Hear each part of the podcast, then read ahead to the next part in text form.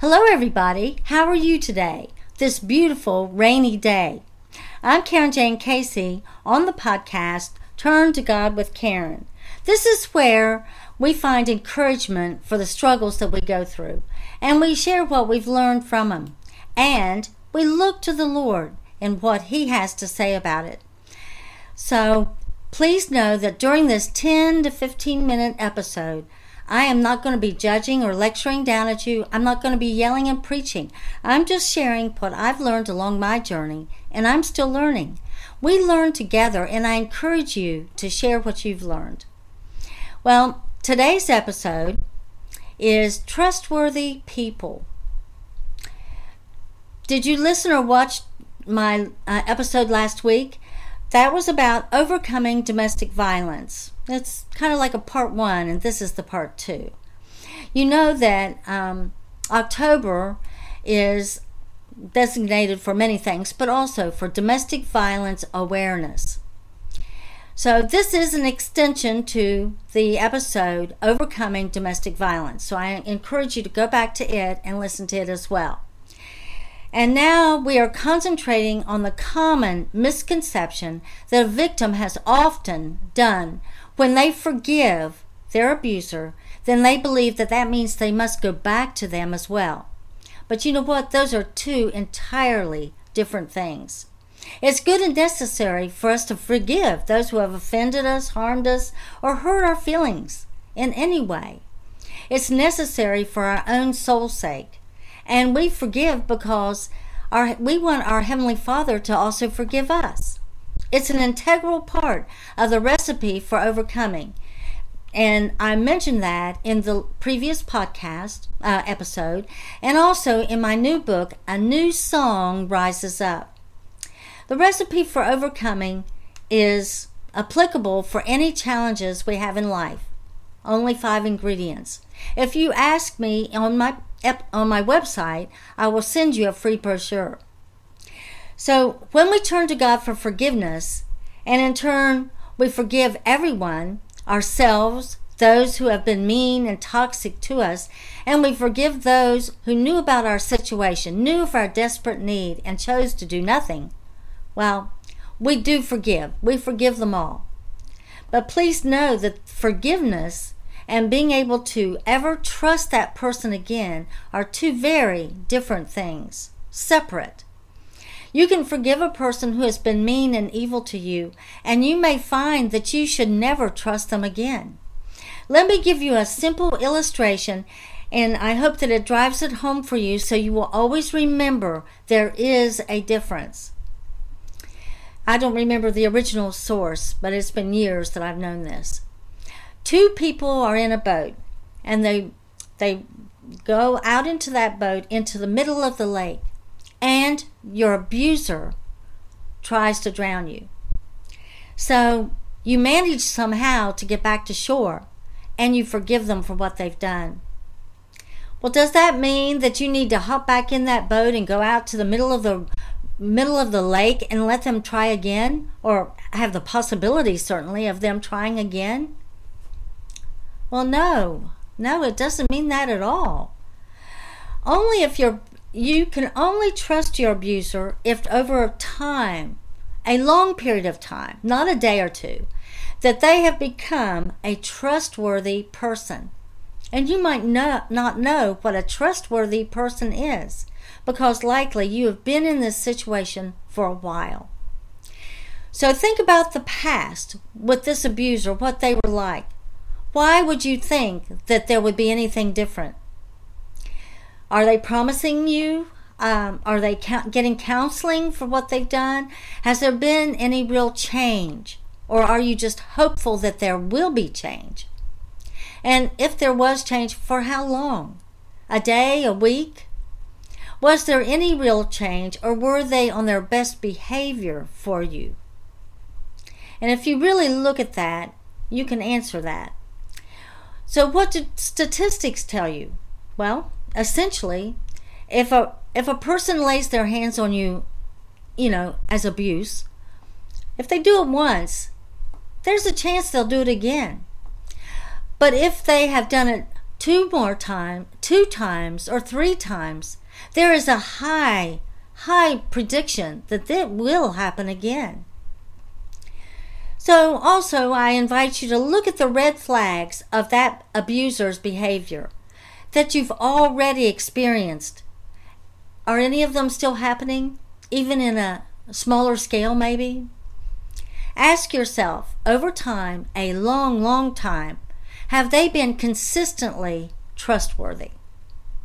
Well, let's explore the typical domestic violence red flags for you to evaluate this toxic person or abuser because you're considering trusting them. Okay, um, how about pressures in a fast relationship or pushing for a quick commitment? Are they saying, Oh, you forgive me, so let's go to this level? Let's reestablish our commitment. No, it's not supposed to happen that way. If they if their personality has been running hot and cold, loving and caring one minute and angry and cruel and abusive the next, even violent maybe. Are you seeing some of that now? Maybe you don't want to see it. Isolation. They more than likely isolated you in some way from your friends and your family before. Are they still attempting to do that? Controlling of the finances. Maybe they've let up a little bit, but aren't they still trying to be the master of your finances? Excessive jealousy. Are they still jealous? When you look at another person, maybe of the opposite sex, or just spending time with anyone that could be spent with them? Are they ignoring boundaries, including looking at your emails, looking at your cell phone messages, even looking in your purse, maybe? Things that should be boundaries, they're ignoring them. Other things to look at would be like stalking, loss of a job, access to weapons, destroys property, harms your pet, uh, threatens to harm you or themselves or other people to get their way on something. Do they have a history of violence? You can't ignore that. And the use of alcohol or drugs. When there's alcohol and drugs involved, you know that there are moments when they are, they are not operating clearly. Okay, what are some of the resources? Remind yourself of the resources. If you have an emergency situation come up, dial 911. National Domestic Violence Hotline number is 1 800 799 7233. SAFE.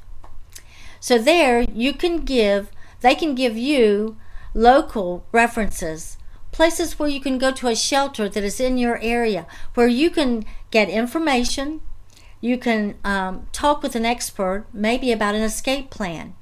If you have any inkling of trouble, you need to get that information now and have it ready. Where can you go in an emergency? It's often best not to go to family and friends, especially if they know you are likely there.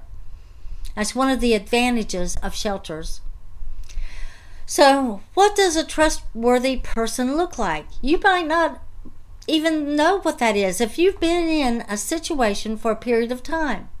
Maybe you haven't even expected it for yourself, but you are worthy. A trustworthy person can be relied upon. You can depend on them. What they say is true. You can expect them to do as they say. They are honest, they are truthful, and they seek to build you up and not tear you down. They're positive, not negative. They behave responsibly all the time. Their goal is to ensure that you are safe and secure. They love their love and affection is unfailing. It's not conditional. A trustworthy person demonstrates a healthy love and care towards you and others. Well, what would love towards you and others look like? If you've been in an abuse for a while, even with a toxic person, you might not know for sure what love should look like. And that's why I'm going to read to you 1 Corinthians chapter 13 verses 4 through 7 and it's in the Passion translation. So I'm, I'm reading that now. Love is large and incredibly patient. Love is gentle and consistently kind to all. Consistently. It refuses to be jealous when blessing comes to someone else. Love does not brag about their achievements or inflate its own importance. Love does not traffic in shame and disrespect, nor selfishly seek its own honor. I think I need to read that one again. Love does not traffic in shame and disrespect, nor selfishly seek its own honor. Love is not easily irritated or quick to take offense. Love joyfully celebrates honesty and finds no delight in what is wrong. Love is a safe place of shelter. Uh, love is a sh- safe place for shelter if it never stops believing the best for others. Never stops believing the best of others. That's another th- flag I hadn't mentioned. They're always suspicious and negative. You may find, after you have carefully examined the truth, that although you may forgive this abuser, he cannot be trusted again. So, if you did trust them, it would be only after a long period of time that your, your abuser was proving constantly and consistently that they have become a trustworthy person. Then you can begin to trust them. So, I hope that was helpful for you. I don't want to leave an episode without giving opportunity for listeners to come to Jesus. You know, God's love for us is obvious, in, and especially in John 3:16. For God so loved the world that he gave his only begotten Son, that whosoever believeth in him should not perish but have everlasting life. And then in John 14, 6, Jesus himself said, I am the way, the truth, and the life. No man comes to the Father but by me. So with that in mind, regardless of where you stand today in your relationship with the Lord, I invite you, I encourage you to please pray with me now and pray out loud. Dear Heavenly Father, I know, I believe that Jesus is the only begotten Son of God. And I know that Jesus suffered on the cross even for me. He paid for my sins and he defeated death. He arose in the third day. But I'm a sinner. I ask you to forgive me. I repent of my sins and I walk away from them now. Please help me in that because I will be tempted. I need you, Jesus. I am hopeless. I am nothing without you. I ask you to come into my heart and I accept you as my Lord and Savior and I will serve you all of my life. In Jesus' name, amen. Well, with this prayer, you are telling the Lord that you believe, and you're choosing to walk away from your sinful life, and He will help us as we do that. And you're pledging to serve Him. You're beginning a relationship with the Lord. So I encourage you in that to study the Word of God and pray Learn who He is, the character of Jesus, and the promises that you're offered.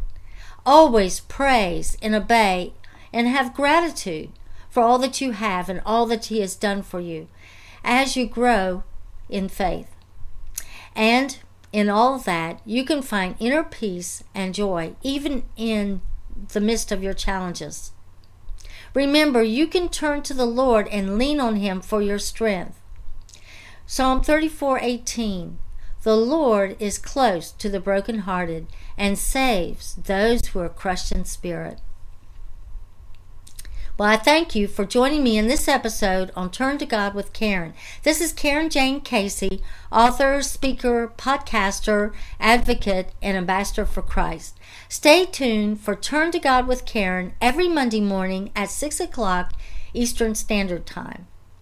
And I invite you to share your comments, your suggestions, any feedback is welcome at my website, CarinJayneCasey.com.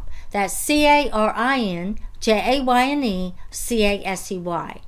And when you go to my website, you'll see information about my books, about my podcasts, and be sure to ask at the contact section for my brochure.